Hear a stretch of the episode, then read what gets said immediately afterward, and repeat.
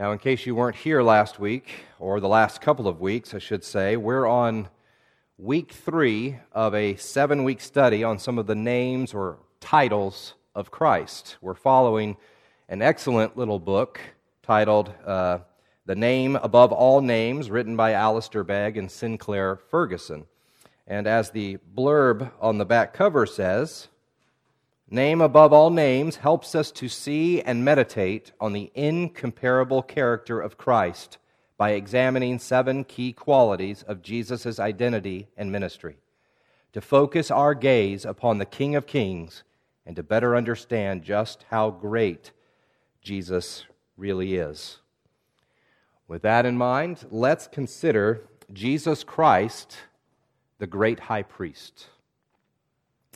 Go with me to the book of Hebrews, if you will. Book of Hebrews. I'll begin reading Hebrews chapter 4, starting at verse 14. Hebrews 4:14 Since then we have a great high priest who has passed through the heavens, Jesus, the Son of God.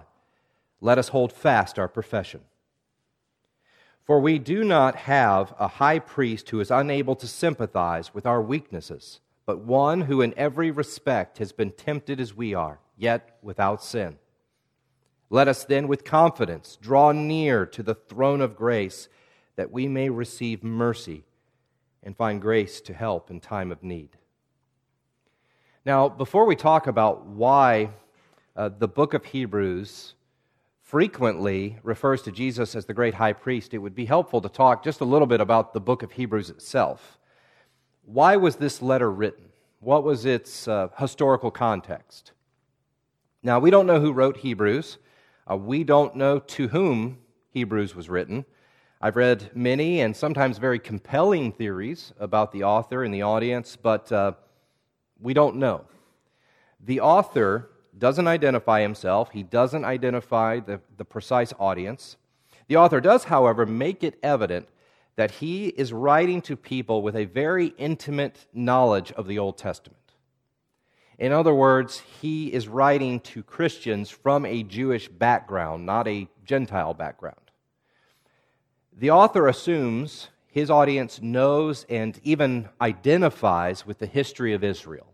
And that becomes pretty clear as you read through the letter. He speaks of Abraham, he speaks of Moses at Mount Sinai, the Torah, God's covenant with Israel, uh, the priests, the sacrifices, and even Israel's wandering through the wilderness for those 40 years as they made their way to the promised land.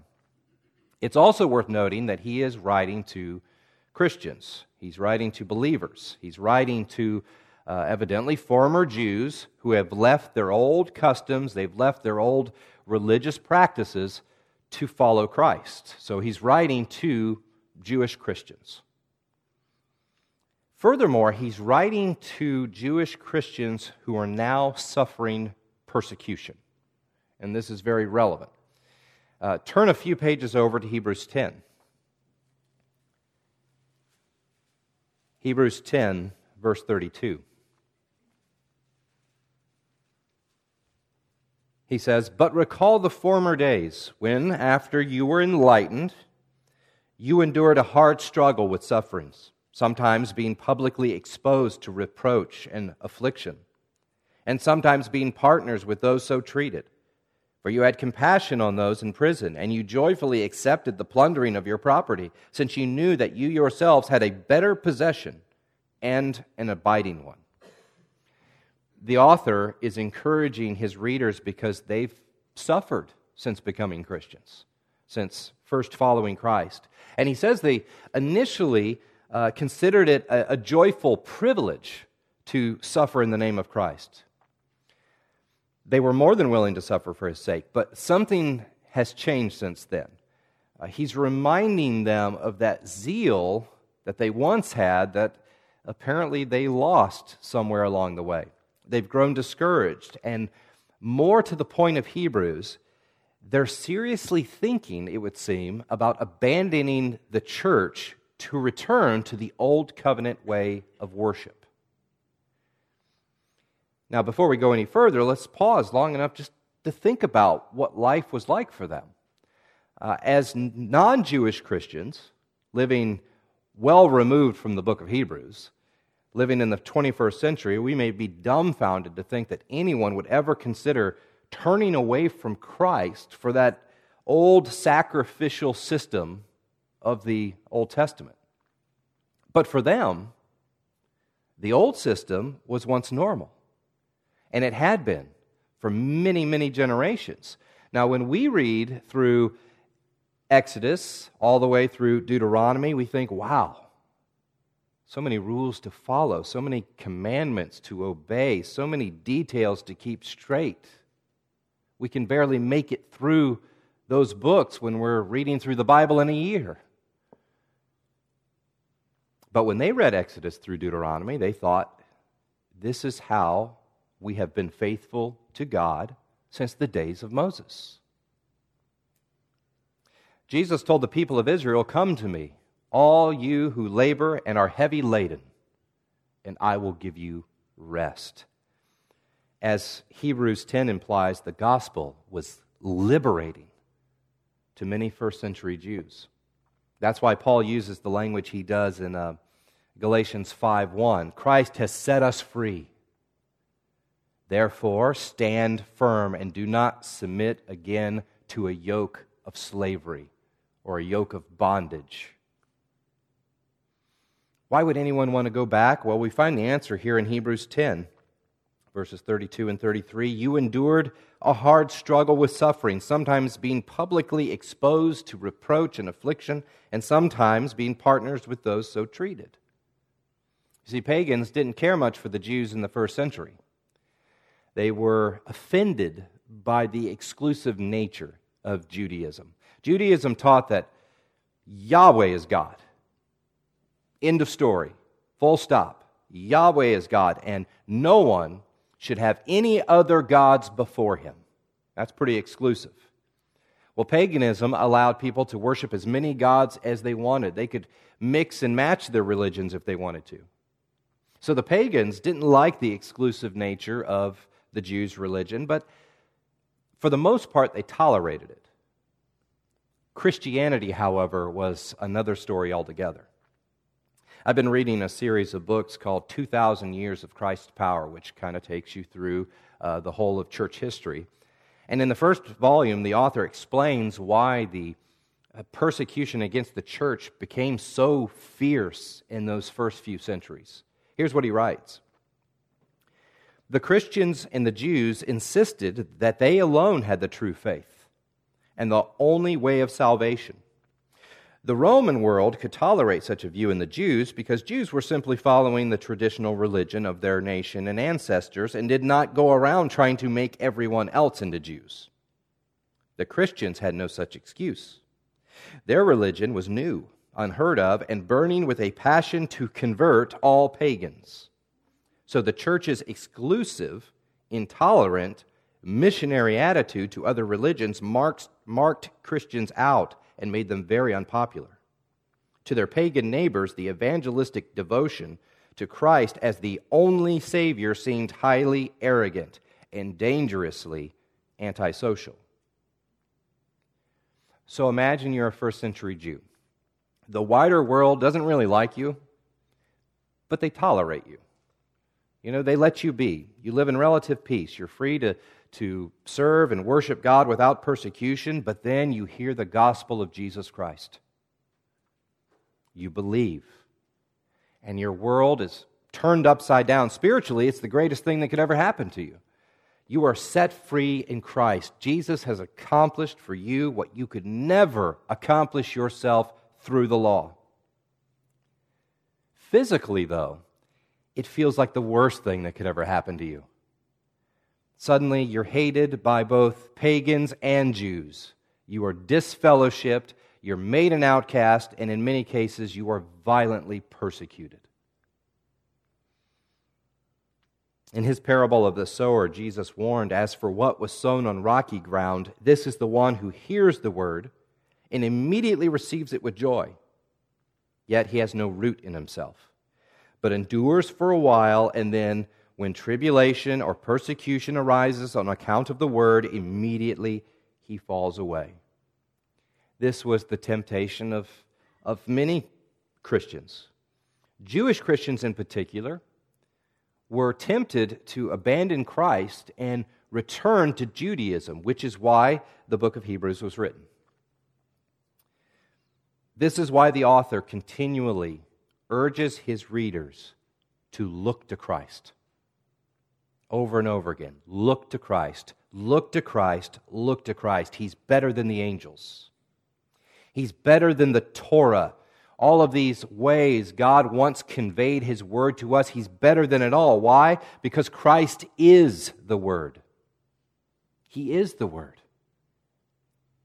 As we heard last week, He's better than Moses, He's better than the prophets, He's better than the Old Covenant priests who could never atone for sins. He's better than all of the sacrifices under the Old Covenant.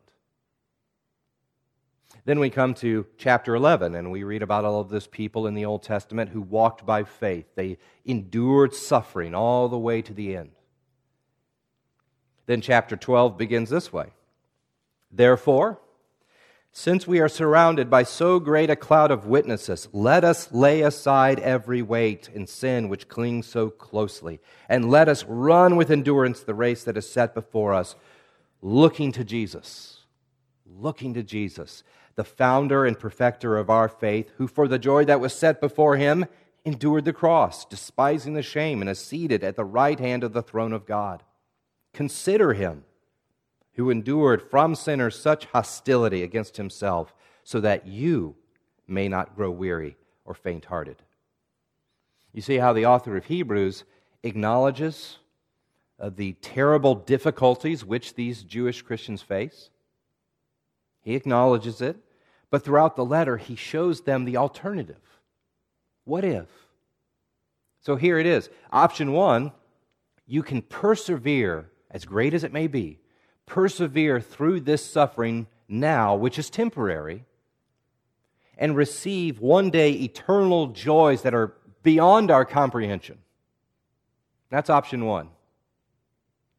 Option two, return to the old, albeit familiar way of life, and be lost forever because you'll never find salvation in it. Look to Jesus, the author says. Fix your eyes on him. Endure to the end. Don't go back. Jesus is superior in every way. Frankly, if salvation is what you want, Jesus is the only way. One of the major themes of Hebrews is that Jesus is our great high priest. The significance of that title was not lost on Jewish Christians. Uh, they would have immediately understood the implications of that. But you and I, we didn't grow up under the Old Covenant. What does it mean for Jesus to be our great high priest? How is he better than the countless priests in the Old Testament? Well, to answer these questions, let's also consider what the Old Testament has to say about the priesthood. Now, first of all, we should know that a, a formal priesthood wasn't necessary before sin entered into the world. I don't know whether that's an obvious point or not, but I'll make it. Sacrifices weren't necessary. Uh, atonement wasn't needed because there were no sins for which to atone. Right?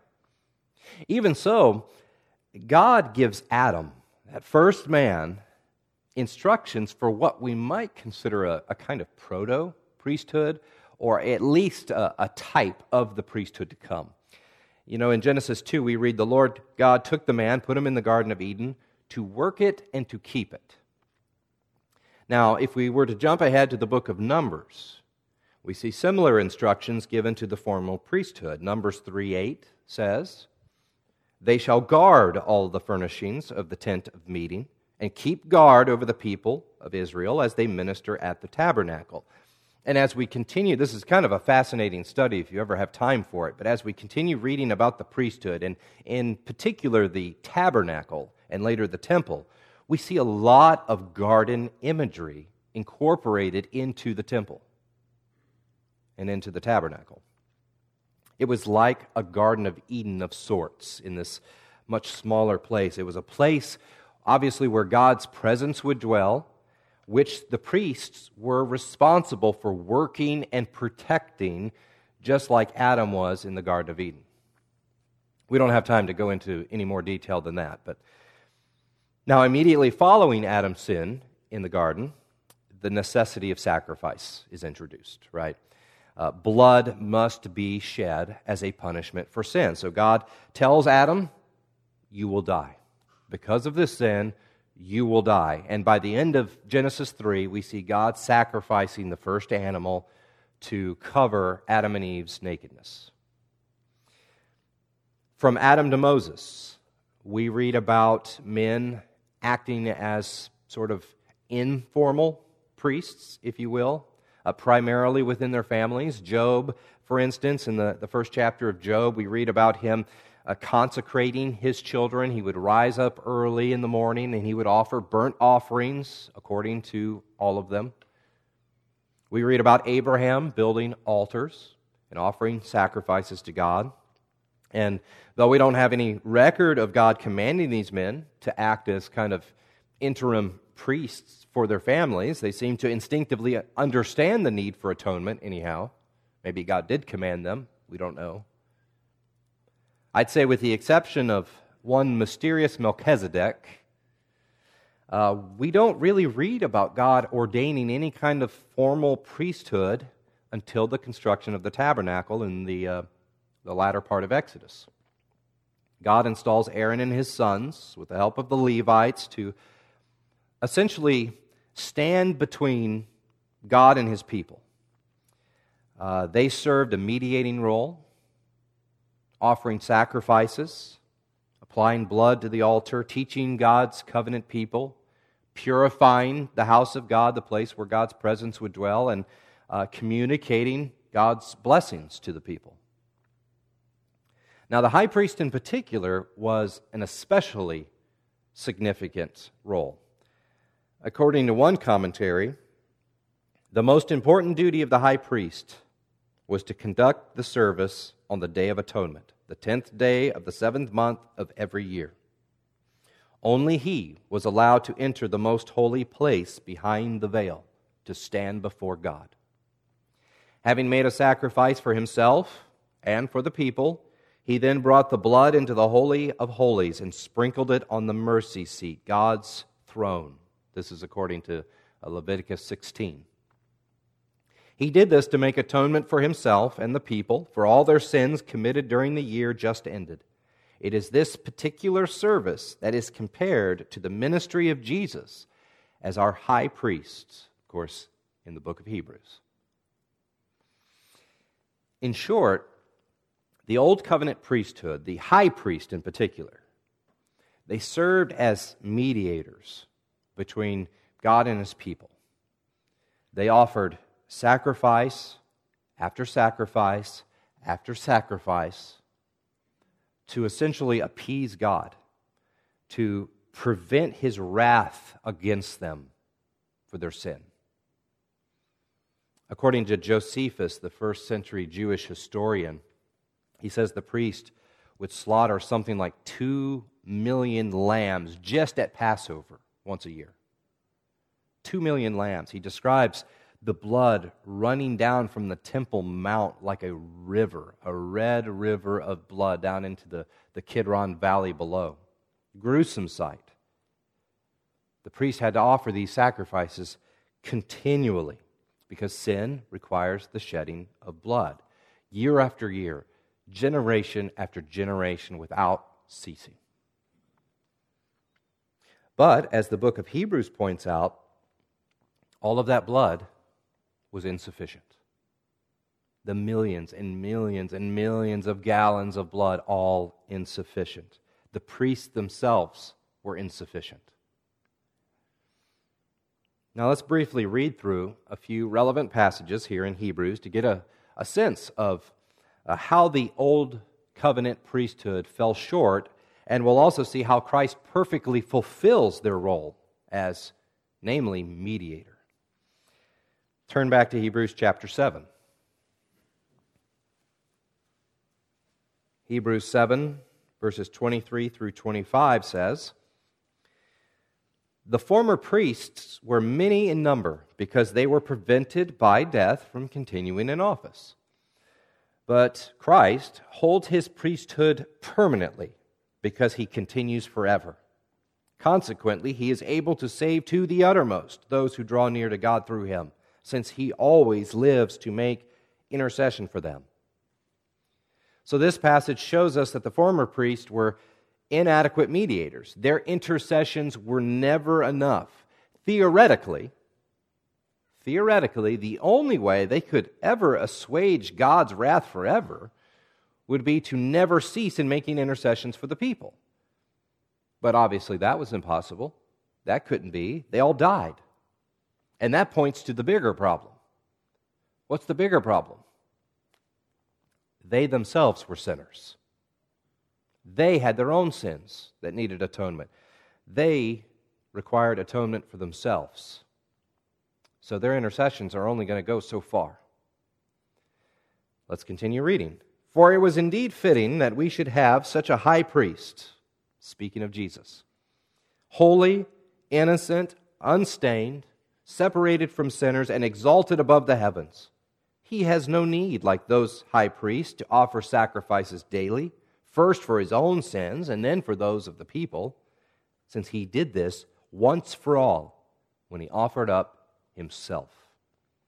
For the law appoints men in their weakness as high priests, but the word of the oath, which came later than the law, appoints a son who has been made perfect forever. J.B. Phillips has a very helpful uh, paraphrase of this text. He says, Here is the high priest we need a man who is holy, faultless, unstained, beyond the very reach of sin, and lifted to the very heavens. There is no need for him, like the high priest we know, to offer up sacrifice, first for our own sins and then for the people's. He made one sacrifice, once for all, when he offered up himself. I've heard it said that our sin debt was so great that only God Himself could pay it. Christ was the only adequate sacrifice for sin because, number one, He was a man, not an animal. He was a man. And number two, He was perfectly righteous. Perfectly righteous. No other priest before him could, could make that claim or anything close to it. Now, interestingly enough, the author of Hebrews doesn't present Jesus as merely the sacrifice, he's also the high priest. So, as the high priest, he offers himself as the sacrifice. Let's jump ahead a few verses to Hebrews 8, verses 5 and 6. Speaking of the former priests, they serve a copy and shadow of the heavenly things. For when Moses was about to erect the tent, the tabernacle, he was instructed by God, saying, See that you make everything according to the pattern that was shown you on the mountain.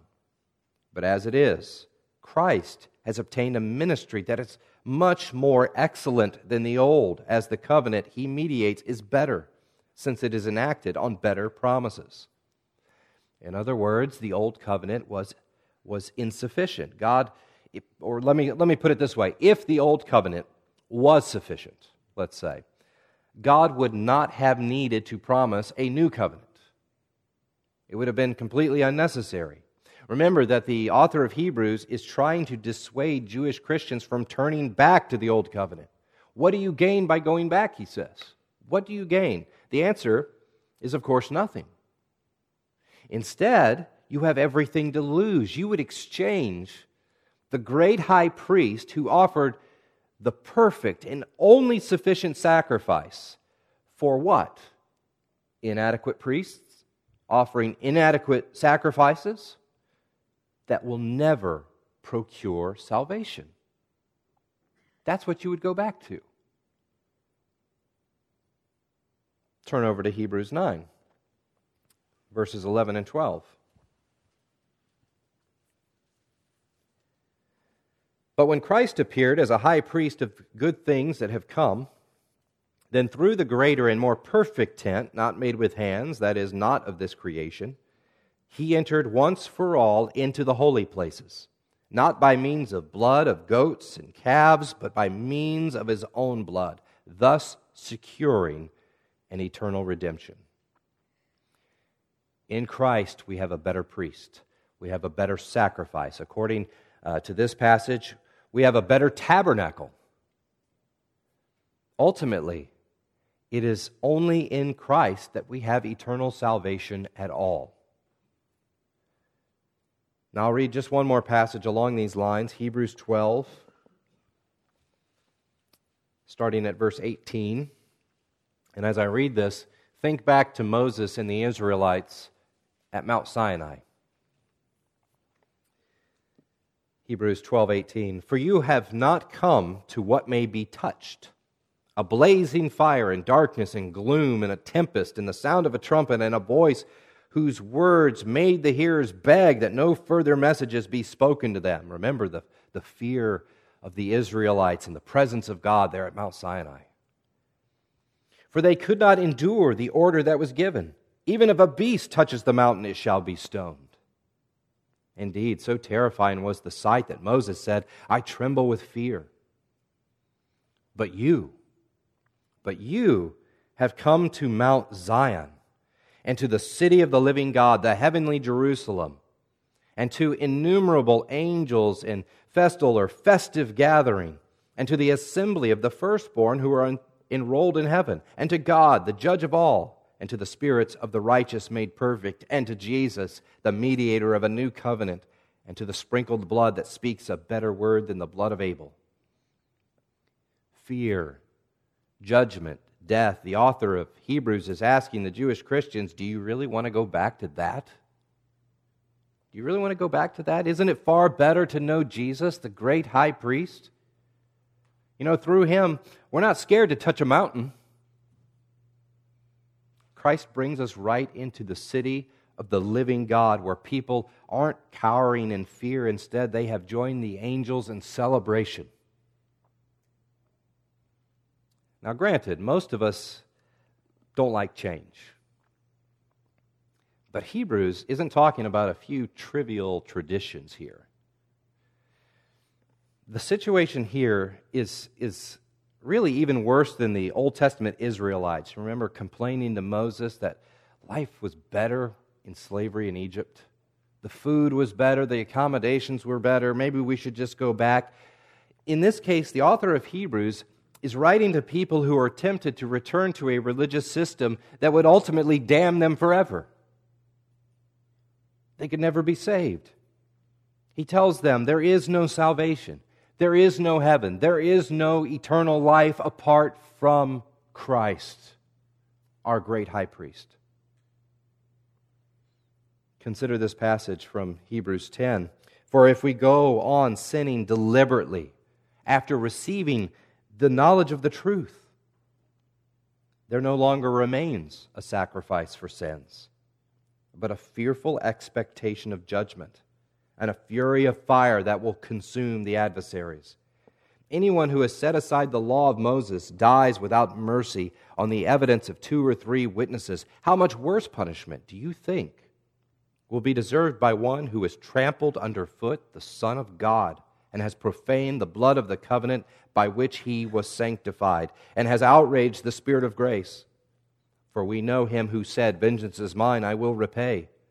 And again, the Lord will judge his people. It is a fearful thing to fall into the hands of the living God. You've heard the truth of the gospel. You've heard the truth of Christ, he says. If you reject that, what's left? Apart from Christ, what's left? A fearful expectation of judgment and a fury of fire, he says.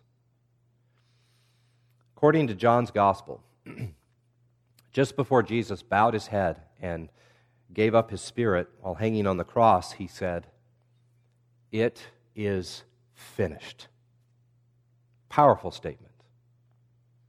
But what did he mean by that? What, what did he finish? Is he merely talking about his his life on earth. That's part of it. but he's talking about so much more. So much more. Hebrews 2 says, starting at verse 14, Since therefore the children share in flesh and blood, Christ himself likewise partook of the same things, but through death he might that through death he might destroy the one who has the power of death, that is the devil, and deliver all those who through fear of death were subject to lifelong slavery. For surely it is not angels that he helps, but he helps the offspring of Abraham. Therefore, he had to be made like his brothers in every respect, so that he might become a merciful and faithful high priest in the service of God to make propitiation for the sins of the people. What did Christ finish? In short, it was our salvation. He accomplished, he procured, he secured our salvation. Specifically, though, the author of Hebrews here addresses two things. First, Jesus destroyed the power of death, that is, the devil. He rescued us from the bondage that our sin put us under. And second, as a merciful and faithful high priest in the service of God, he made propitiation for our sins. Propitiation, that's a, that's a great word. Um, your translation of the Bible might say atoning sacrifice, which is accurate, but I think the word propitiation carries even more weight. It means to appease. In this case, it means to appease God. It means to assuage his wrath against us because of our sin. Begg and Ferguson in the book, they use the Old Testament Day of Atonement uh, to explain this, and I'll just read what they wrote. There is a remarkable picture of this in the Old Testament on the annual Day of Atonement. On that day, the high priest would take two goats. One of them would be slain and its blood offered as a sacrifice. But over the other, he would confess the sins of the people before it was taken out into the wilderness by the hand of a man who was ready to do it. This scapegoat carried into the wilderness the sins confessed over its head. It was then released into no man's land, bearing the people's sin and guilt. This presents a vivid illustration of the two aspects of Jesus' atoning work on the cross. Jesus shed his own blood as the high priest who gave himself on the cross as the final sacrifice for our sins. But on the cross, he was also taken through the power of the Spirit into the no man's land between heaven and earth. In that lonely wilderness where he bore our sins, he experienced an indescribable sense of alienation from God. He was rejected by man and tasted death as the wages of our sin and as the curse of God. Jesus went into the presence of God as if he were the only sinner in the world, enduring the wrath of God entering into the unspeakable black hole of desolation, he cried out, My God, my God, why am I forsaken by you? There in the darkness, he became both the sacrifice and the scapegoat for our sins. His blood, shed for us, sets guilty consciences free and brings us peace with God. That's a powerful image. As I often say when I'm preaching at funerals, we have a lot of troubles in this world. But the greatest trouble you and I could ever face is the consequence of our own sin. Apart from the propitiation of Christ, our future holds nothing less than the terrifying wrath of God. Much deserved wrath, by the way. It is a fearful thing to fall into the hands of the living God.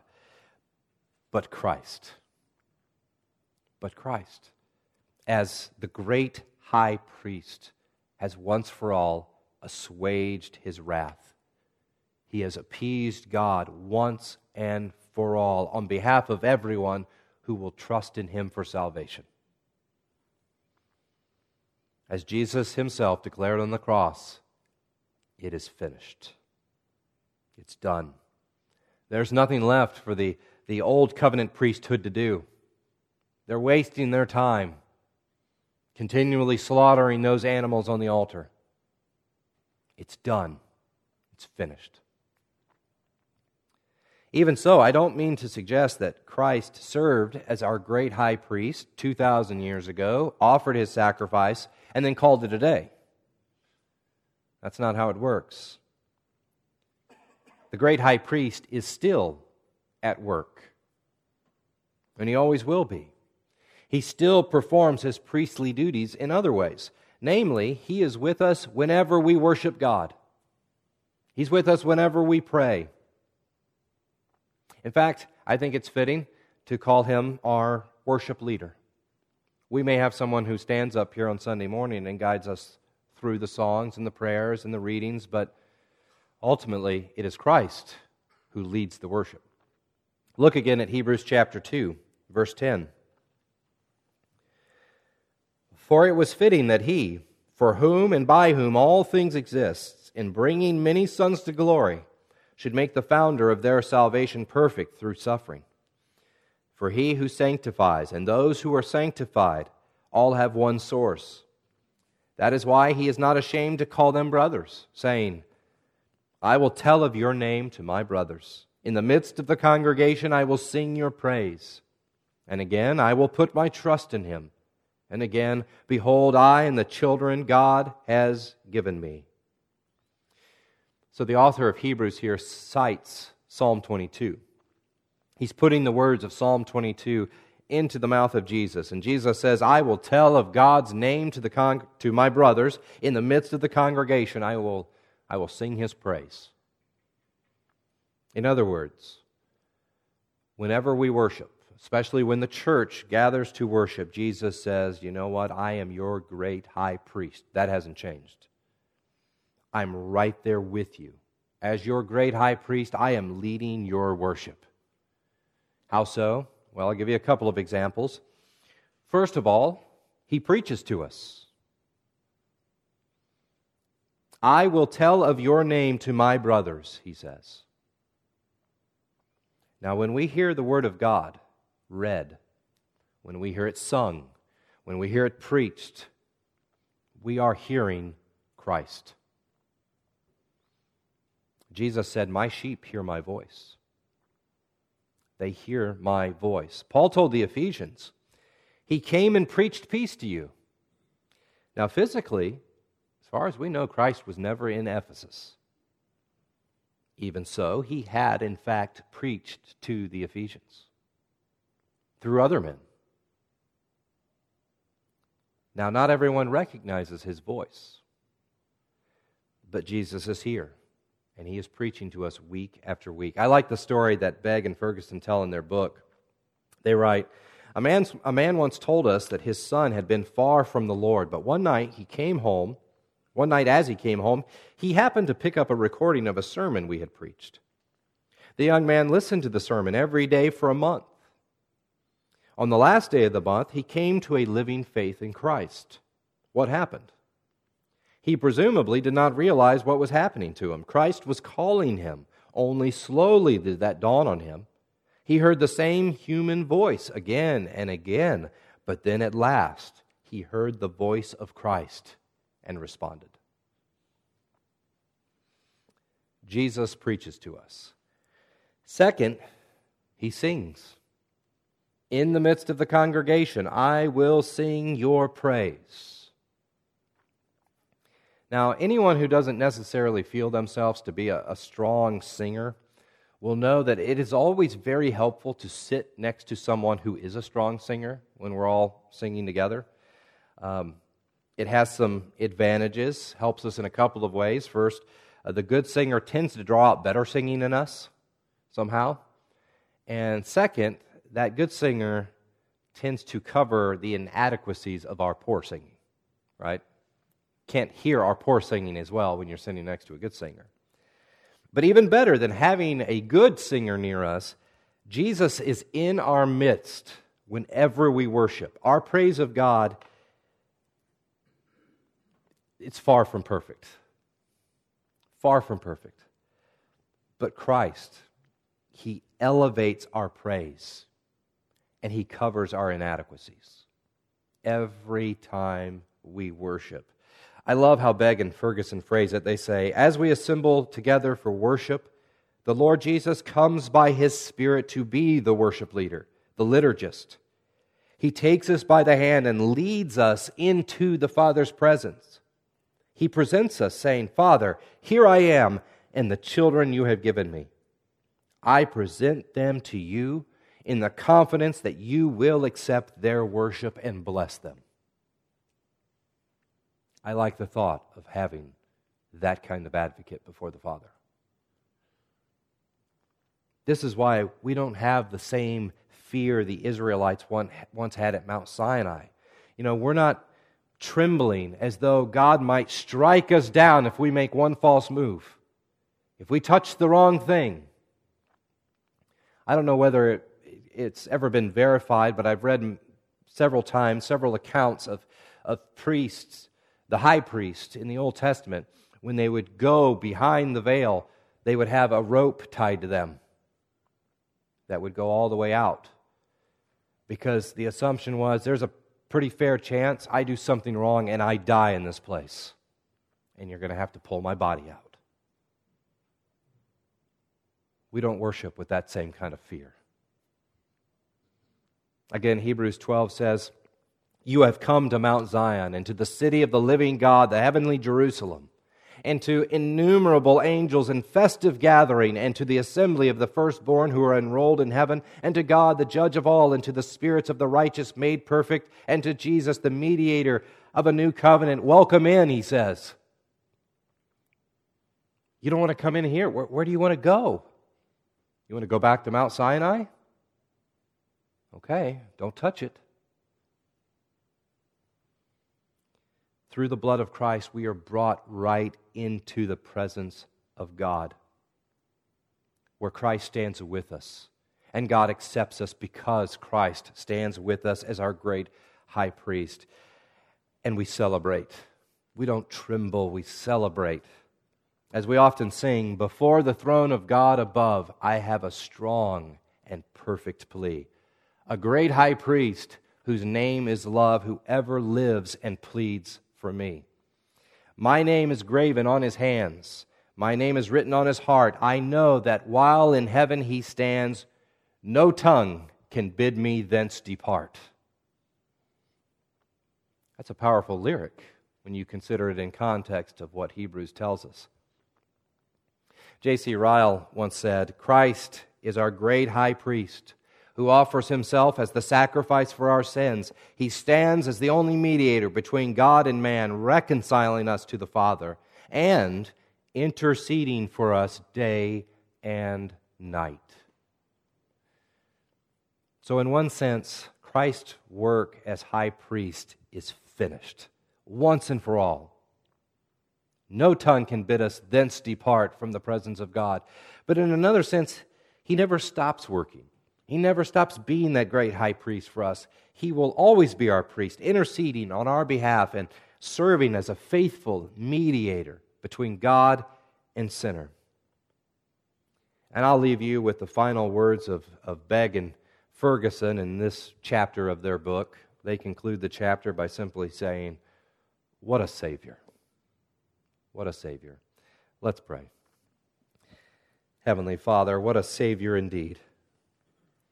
We do not deserve your Son. We do not deserve the sacrifice he made, the, the way that he left glory to uh, come down to this fallen, broken, sinful place, to suffer the same weaknesses as, as us all. And yet, of course, he persevered through it righteously, every step, fulfilling all righteousness all the way to death to death on a cross. And now we know he stands by your side, making intercession for us. We know that through him, our prayers like this one are heard, our singing, our worship, our preaching, it's all accepted only because of Christ. And for him, we thank you. We praise his wonderful and precious name. And we thank you for having sent, sent him and accepting that sacrifice that he made on our behalf. What a Savior. In Christ's name, amen. We're dismissed.